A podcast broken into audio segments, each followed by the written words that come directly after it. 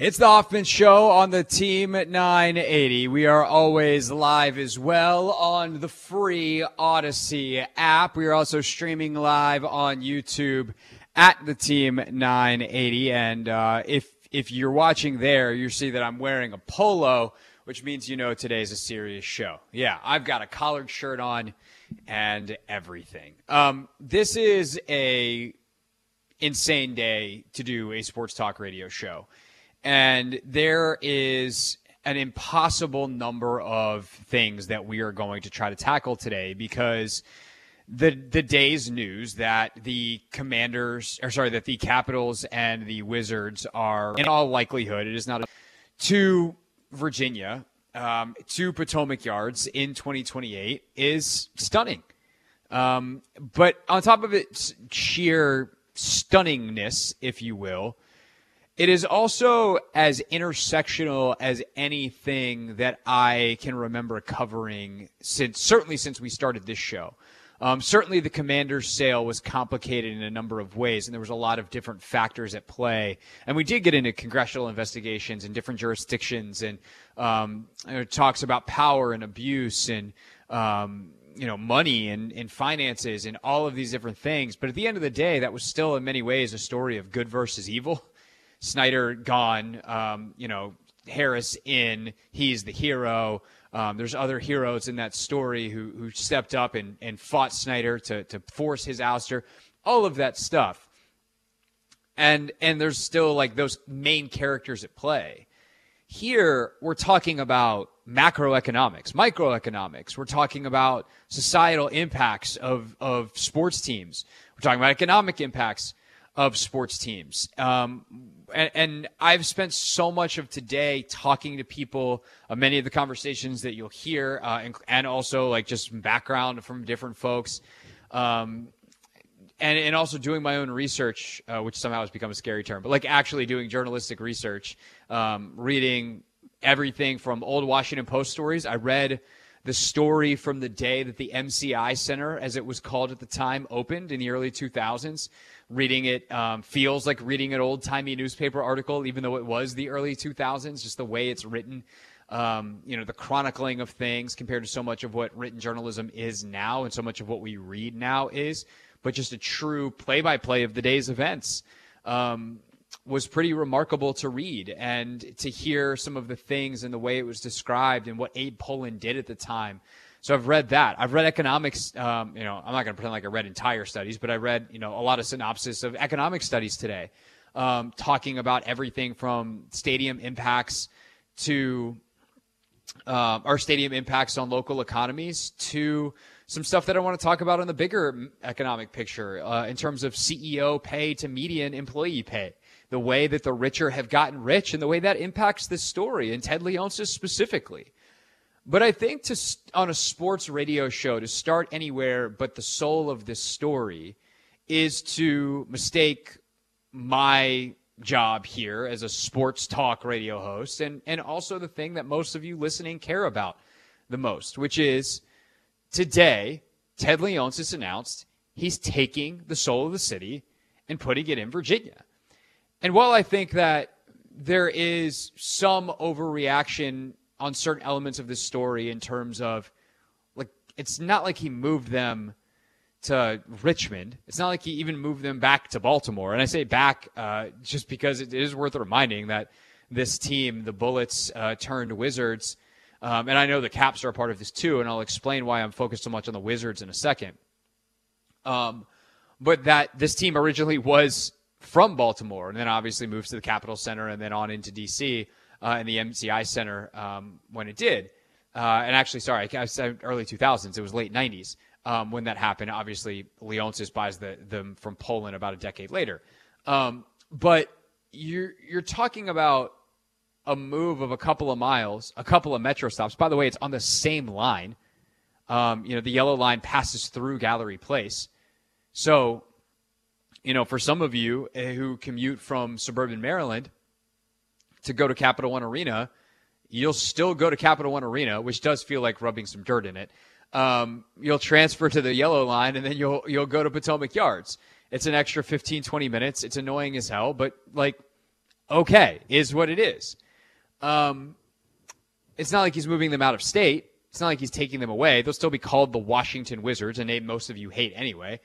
Um, but at the same time, I think Mike Wilbon captured this in pure raw anger yesterday on PTI when he got seemingly passed a note at the end of the show when he talked about basketball being a city game. Like basketball is a game that has thrived in American cities, specifically cities. Of course, you know, it's played in suburbs, it's played on where there's there's playgrounds everywhere in the country.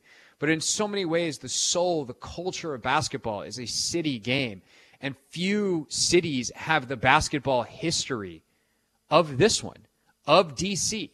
And I think because of that, the Wizards have smartly and to their credit leaned into that, especially over the last five, six years, but even beyond that.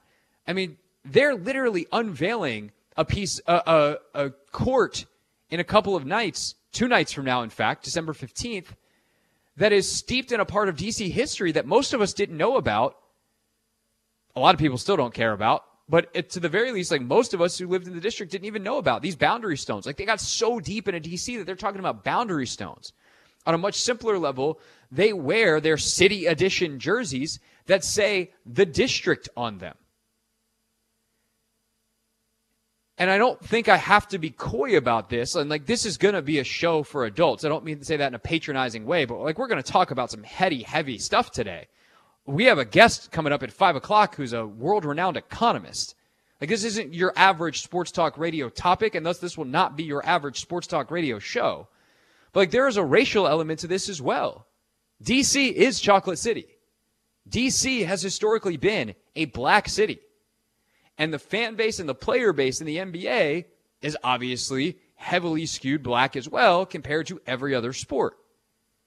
And to rip that from the district has to be talked about.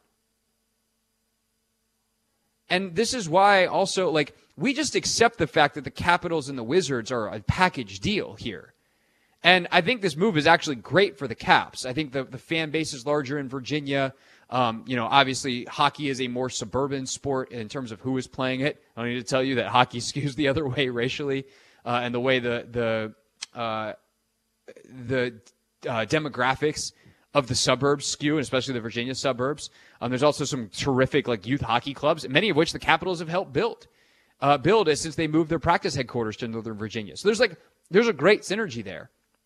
We just accept the fact that it's okay to like move these teams together because one guy owns them. It doesn't have to be that way. Most teams or most cities don't have people that own two teams and just move them around all they want. Like the basketball arena and the, and the hockey arena sharing, like that's not terribly uncommon. In fact, I would say it's probably fairly common. Not always under the same owner, although there are plenty of other setups like this. But this shows the problem with one dude owning so much of the thing that millions of people care about. This is a great business deal for Ted Leonsis. That shouldn't be a reason to move a team like the Washington Wizards. And I think we need to be able to hold those thoughts in our heads together critically. And I've listened to some of my colleagues today talk about, oh, Ted's this, Ted's that. I don't give a rip about Ted Leonsis. I care about you.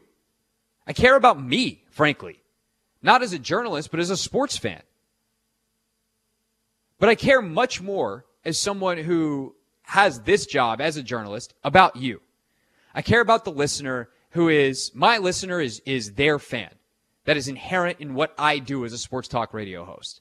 And I know that the people who care about the Washington Wizards the most, those that today are going to wear their Washington Bullets gear, like my dear friend Clinton Yates, who will join us at 5:30 today, are crushed. And they should be. Those are valid feelings. And for a city game to be ripped from the city like this is wrong. It's just wrong. And I don't care if it's good business. You don't get to own a sports team to just be in business. Now, luckily, I think this is a good thing. Sports teams have gotten to the point where most of them make money. And frankly, this is another thing on the Caps versus Wizards, not to pit them against each other, but like this is a part of the discussion. The Wizards matter way more than the Caps because the Wizards make the money. The NBA makes money hand over fist in a way the NHL does not. And so if we're talking about which team gets prioritized, I'm sorry, Caps fans. I'm sorry, Alex Ovechkin. I'm sorry, everyone this is going to upset. But the Wizards are more important. If you want to be a businessman. And I don't think this is good for the Wizards. Not spiritually, at least. Maybe it's good economic and like economically, sure. And I think there's also a fact uh, that needs to be said that if the Wizards hadn't been mostly irrelevant for the last 40 years, the economics would look very different. Moving the Warriors out of Oakland was hard for those owners, and they felt, I think there was some like genuine oh crapness about it. Now they moved to a different city in the Bay Area. They still kept it uh, urban. They just went San Francisco instead of Oakland. But like part of the reason that was so tenuous is because the Warriors suddenly were awesome. But unlike even the Wizards, the Warriors had a great fan support in Oakland for 40 years. Oracle was rocking when the Warriors stunk. Cap One's a dud. I go to a lot of Wizards games. Ain't a lot of people there, at least to see the home team. Fill up when the Knicks are in town. It fills up when the Bucks are in town. People want to see Giannis be LeBron fans there when LeBron's in town. The numbers would look different. All of this would be different if Leonsis didn't mismanage the team for the entire 25 years he's been here. And so there's a lot of factors at play. And I'm just, frankly, I'm just getting started. Because at the end of the day, if you leave over $600 million when you just made millions upon millions, like a couple hundred million of dollars, because you were willing to go into business with the Qataris, you were the first NBA owner to say, oh, we can do business with sovereign wealth funds now? Sweet. Hey, Qatari government, Qatari sovereign wealth fund, who just killed five to 7,000 people building stadiums for a World Cup you had no business hosting and bribed FIFA for away from the U.S., by the way. We'll go into business with you. And then you're going to leave DC over $600 million? That doesn't sit right with me. Straight up. So, yeah, are there economic reasons why Ted Leonsis did this? Sure. Is this quote unquote a good business deal? Yeah, I, I'll give him that credit.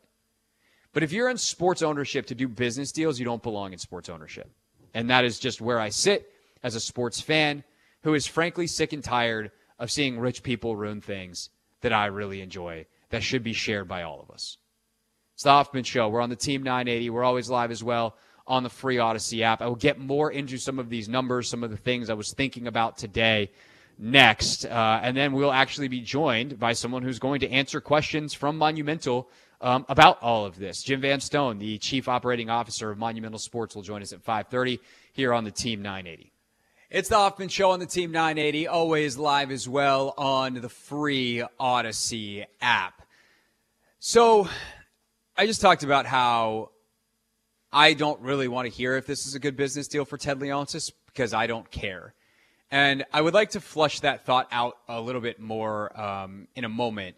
Um, and then I would like to actually talk about why I think this could be an opportunity for the District of Columbia, um, which I know might sound weird because, like, clearly I don't like that this is happening based off what I just said, but we have to also deal in the reality of what is. And there is an opportunity potentially presented here for the district to solve some of the problems that it currently faces. And this is a lot to try to get in, um, but we have a ton of guests coming up, and so we dive right back in. Um, I was doing some economic research earlier today, and this is not something I do on a regular basis. It's certainly something that interests me. Um, I think those of you that have followed me for a while know I'm very interested in politics, and I come to that approach not because I enjoy a horse race, um, in terms of like who's up and who's down in the polls. I care because politics impacts our lives and the policies that are passed at the state, local, and federal level matter a lot. And, and depending on the policy, depending on the people, like it could be a life or death thing, type of thing. Um, certainly impacts our, our daily lives um, in, in a variety of ways. And the way that the economy has evolved over the last 60 years is pretty ridiculous. Um, and I'll explain in a moment with some numbers. But I, I say that to say when we look at these things as sports franchises, as public trusts, which Josh Harris has talked about. You know, hey, I, I know when I bought the Commanders, like this team means a lot to a lot of people. It is a public trust. Leonsis, even today, like tried to spin it like, hey, this is this is good for the DMV. And I will give him that credit that at least he tried that. He didn't try to say like, oh, this is actually great for DC. He's like, look, we we make no bones about the fact that the DMV is our fan base, fan base, and we think this is going to be good for everyone overall. Um, but the fact that Ted gets to like make that decision along with his advisors and whoever else, is like it bothers me um, because rich folks own everything, and you're like, well, Craig, that's how the world works. It's not always how it worked. And at the very least, the rich folks used to not be nearly as rich compared to the rest of us as they are now. And I think this informs my agitation. So we want to say this is politics. Fine. I don't care. Today's the day we have to talk about this stuff because it matters. Since 1960, or in 1965, according to the Economic Policy Institute, the CEO to median worker ratio. So you take every worker in a company. If you're not, uh, if, if your math uh, from back in the day is a little rough, uh, mean, median, mode. What was all that stuff? Mean is the average. Mode's the one that comes up most often. Median's the one that's dead in the middle. Take all the employees in the company, line their salaries up in order, go to the one in the middle and say, hey, that's our number. That's our median, right?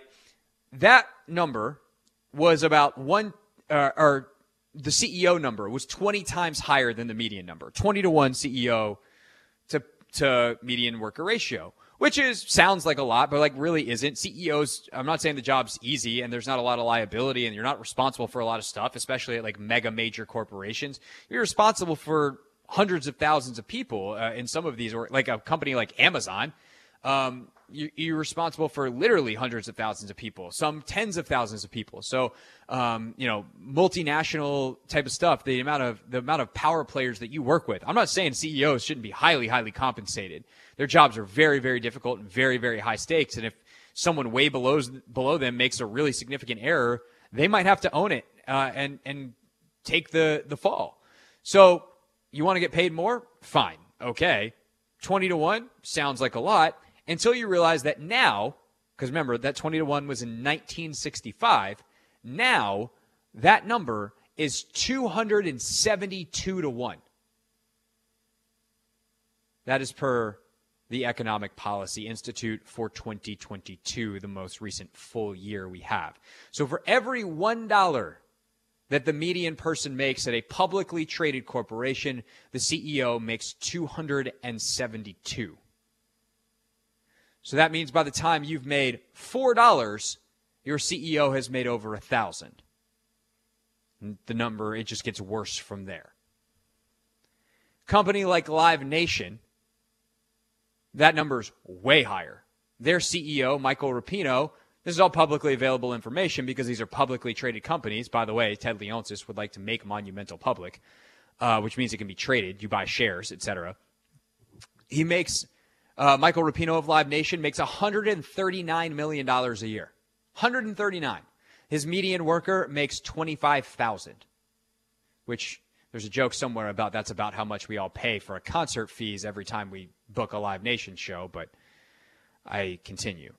From 1978 to 2021, CEO pay, the richest folks in America, uh, got about 385% more money. 385%. During that same window, the median worker made 18.1% more. These numbers are terrible. And we could get into a lot of reasons why if this were a different show. This just, I bring this up to explain that Ted Leonsis going for the best business deal when he's already in that group, that class of people that is making nearly 400% more than he would have in the 1970s, when the rest of us are making less than 20% more, when federal minimum wage hasn't gone up since 2009. I don't think that we should have a lot of sympathy here if you want to root for this because you live in Northern Virginia and you would like a closer commute, go ahead, be selfish. But I think there is a misnomer that what is good for the CEO of the company, what is good for the owner, is good for the team. It's not true. It's not true. And so before you go celebrating Ted Leonsis' great business deal and be like, this is going to be great for the Caps or great for the Wizards, realize what Michael Winger and Will Dawkins do is going to have a way bigger impact than what Ted Leonsis makes off of this deal. Now, Winger's one of his objectives was to build a new practice facility. He's going to get that. So that's probably good. But then there's the question of what happens to the Congress Heights facility, to Entertainment Sports Arena. What happens there? Does that become the Go Go's facility? That's not what the deal was. Ted got public money from DC not four years ago for that. And then there's what happens with Capital One Arena. And this is, unfortunately, I'm out of time right now. That's the other thing I would like to get to. But maybe after Jim Van Stone, depending on how long we keep Jim, I'll get it to why I think the prudent thing to do now for the city would be to negotiate that 2028 is not the time that Ted Leonsis then takes his own money and revamps Capital One Arena into an entertainment uh, district that looks a little different, hosts the Mystics, and hosts a bunch of concerts but why they kick him off the land and do something else completely. We'll get to that coming up later in the show. Jim Van Stone, the COO, Chief Operating Officer of Monumental Sports and president of their business operations, joins us next. It's the Hoffman Show on the Team 980, always live as well on the free Odyssey app. We are scheduled here to catch up with Monumental President of Business Operations, Jim Van Stone. Uh, we will hopefully have him in a second. Um, and Anthony, I'm actually, I just got a note. Uh, for some reason, the phones are not letting him dial in. Um, I am going to forward you an email, and we will have Jim Van Stone on in just a moment. Uh, always fun when this happens when we're on the air. Um, and Anthony, I think I just sent that to your Odyssey email, so please uh, check that one. It has a cell phone number in it uh, for the communications person, and then we will get Jim Van Stone um, on the show. Uh, just while we set, uh, wait to, to get Jim on the line here, um, a reminder of what actually happened today, because I think that this is slightly confusing. Um, this is not a done deal. Um, now, do I think that it's going to change? Absolutely not. Um, do I think that in 2028 the Wizards and Capitals will be at uh, Potomac Yards, as long as they can get the construction done on time. Uh, so there's at least some uh, some doubt there because con- construction is construction. Who knows um, when it will ultimately uh, get done? But they're giving themselves four years. They're going to obviously push hard on this. Uh, if the state commits to this, they are going to make sure that this gets done with every fiber of their being. Um, is obviously going to commit tremendous resources to this because it'd be pretty embarrassing if it's not ready for the season. Um, but today was non binding. And the DC city government last night, Mayor Muriel Bowser and the city council, um, led by, by Chair Phil Mendelson, did approve $500 million and said, This is our last best offer. If you would like to take it, you are more than welcome. Uh, if not, then I guess you're going to Virginia, which also leads to a pretty interesting question in terms of like what happens next at that Capital One Arena site. Um, Anthony, not getting, not getting through here.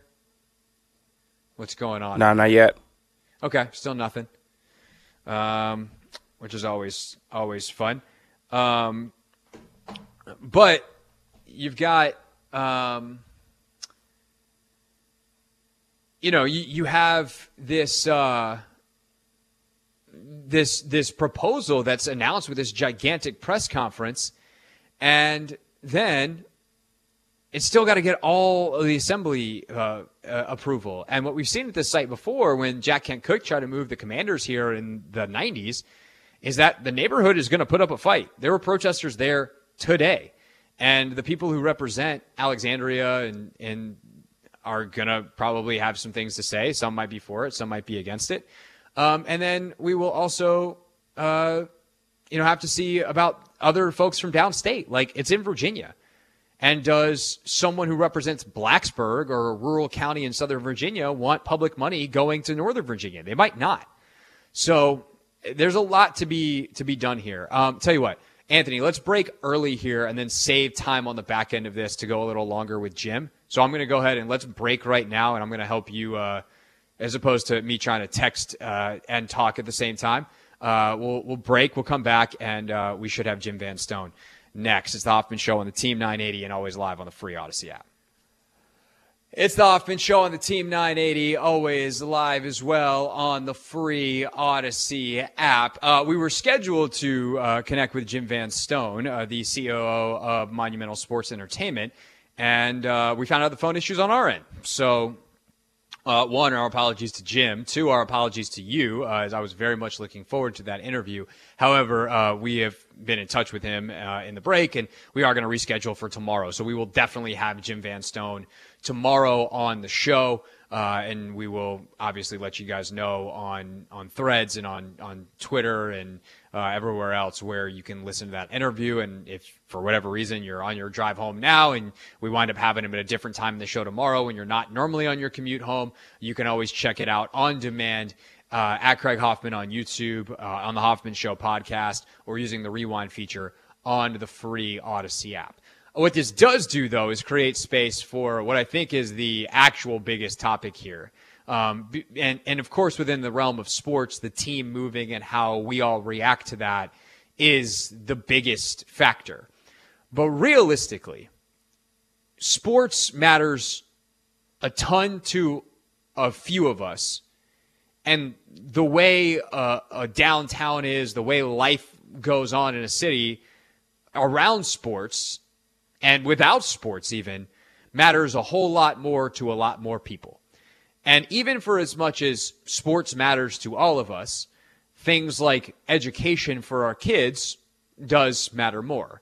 If you could either have a great education for your child or a winning sports team, you'd pick the education for your child.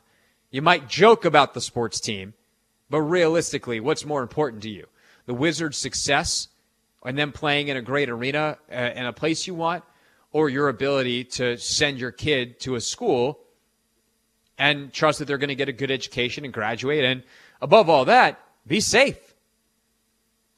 And that is where I think Ted Leonsis taking his teams and uh, leaving could actually be an opportunity for the district. Now, there would be a ton of lawyers so I realize what I'm about to say is complicated. However, Leonsis has what's called a land lease on Monument or on Capital One Arena. He owns the building. He leases the land. So theoretically, I don't know exactly how this would work. I need to talk. One of the, the people on my list to talk to that I didn't get to today is a real estate developer who would be able to talk me through how this works because they can't be like, hey, you're gone, and it's not the Monopoly board where they flick the house off and it goes flying across the room. Like Capital One Arena is a lot of concrete and metal and stuff, and removing it would not be easy, but it can be done. And if I am Mayor Bowser, that is exactly what I would try to do. I know Ted wants to move the Mystics there. And that's a great thing that the Mystics have now garnered enough support that a 10,000 seat arena is more their speed than the 5,000 seats at ESA. Now, I've been on record saying I think ESA is awesome the way it's set up because it's packed out. And I hope that um, it continues to be that. And then hopefully, if they move to Capital One Arena and there is more, there could be more that also leads avoiding Congress Heights with the St. Elizabeth's location. And I do think that is important to mention as well. Leonsis just took public money with a promise to revitalize that area, which often means gentrify, and that also should be said here. Um, and that ha- that has not happened at all. People go to the games, um, thousands of people go to the games, and then they they go home. Nobody goes to dinner uh, in in Anacostia before a game. If anything, you might go somewhere in Navy Yard and then drive over. Um, or take the metro. But most people don't even take the metro because Anacostia is too far. Um, the Anacostia station is too far to really walk, and you know it doesn't feel like it's the safest part of town um, when when you're making that walk over in in Anacostia to ESA. So with all that said, like we are looking at a city that is incredibly unique in a number of ways. But when it comes to housing and, and urban development, the building limits are so incredibly restrictive because of federal land, the federal government, and specifically the height limits. In Manhattan or Chicago, if you want to build more housing, you build up. You can't do that in DC. Buildings aren't allowed to be more than what, seven stories? Depending on how, maybe you can fit in an eighth, a ninth, but it can't be taller than the White House and the Washington Monument. Um, I believe, or sorry, the Capitol. Um, the Capitol is, is the one that actually sets the bar. The only exception is the Washington Monument. So you're, if that's the case, you can't just build a 40 story apartment building and be like, ah, we created thousands of houses. Sweet. We just brought million or, you know, a couple thousand people into an area. And now we're going to build a, a fast casual this and a fast casual restaurant that and a dry cleaner and a coffee shop and a gym or six, which is what happens in these neighborhoods. And I think what needs to happen, and this, this is my like top line, headline level phrase that I've been using on this since last night. The area around Capital One Arena is a business district that people no longer work in, and that is pandemic induced virtual and hybrid work is here to stay. It is something that the federal government realized that they, hey, we don't need to, you know, when we're trying to balance the budget, we don't need to pay uh, all these all this money to real estate developers to lease space, and with it, the tax revenue to DC. It's easier to balance our budget without those lines in it. So let's cut down on our space because we have people coming in two to three days a week. We can hotel offices. We don't have to have people with full time spaces. There's less people in every day if they're coming in at all. And private companies did the same thing. And you go from a place that follows the Camden Yards model set in 1992, where Larry Lucchino of the Orioles realized, the president at the time, if we build a ballpark downtown in the business district, everyone will get off of work and go to a restaurant, a bar, and then go to the ballpark. Well, if nobody's at the businesses anymore in the business district, that model fails. And that's what's happened the last couple of years. And not only are people not going to the games as much, part of that, obviously, the play on the court and the ice, specifically for the Wizards, the court, oh. But people aren't going to the restaurants either just because the Wizards have been bad at basketball isn't the reason that some of our favorite restaurants uh, in that area have closed. People have stopped working in those areas, and so the restaurants have closed. And you see it even within Gallery Place. Like District D is a great concept and idea, and credit to Ted for being like, no, I'm going to invest in this and we're going to build it. But it replaced a private business that was like, this ain't worth it for us in Bar Louie. And so, what I would do, or what I would try to do if I was the mayor, is say, we're going to turn downtown from a place that people used to work into a place that people currently live. But here's the thing people don't really want to live in an entertainment district. Nats Park is an interesting example here where there actually are a lot of apartment buildings and they went the luxury route, which I would beg downtown DC not to turn into. But if you want to, if you want to make that argument and say, no, it's possible to do both. It's possible to have an arena where the Mystics play their 20 whatever home games during the summer and another 200 nights a year there is concerts and circuses and, you know, ice shows and all the things that go through. They they think they can get to 200. Okay. And part of the reason they haven't had as many events there is because they've had to schedule around 81 home games or 82 home games, 41 Caps, 41 Wizards, and then uh, in May and June um, they have to keep it open, especially for the Capitals over much of the last decade, because there was a thought that they would be in the Stanley Cup final, and it, you don't want to to overbook. And so, with all of that now out of the way, could you look at this opportunity to revitalize downtown by making it a place that people live and putting grocery stores in place, making, you know, public private partnerships with businesses to hopefully open restaurants and subsidized this and that so that low income folks who don't have a place to live in DC can live. Because we do have a homelessness problem in this city. We do have crime problems in this city. Um, I, I don't know that the crime problem is bad is as bad as the perception, but it's no doubt worse than it has been.